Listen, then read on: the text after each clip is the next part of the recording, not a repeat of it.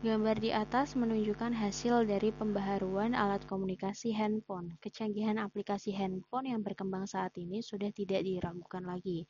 Apa yang melatar belakangi pembaharuan handphone berawal dari ditemukannya sebagai alat komunikasi suara.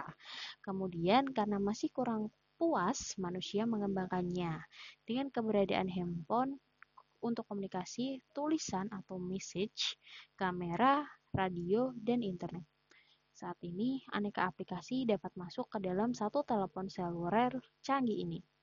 Ketidakpuasan masyarakat terhadap keadaan serta kesadaran akan kekurangan dalam kehidupan masyarakat membuat mereka terus menggali hal-hal baru yang dapat memuaskan mereka.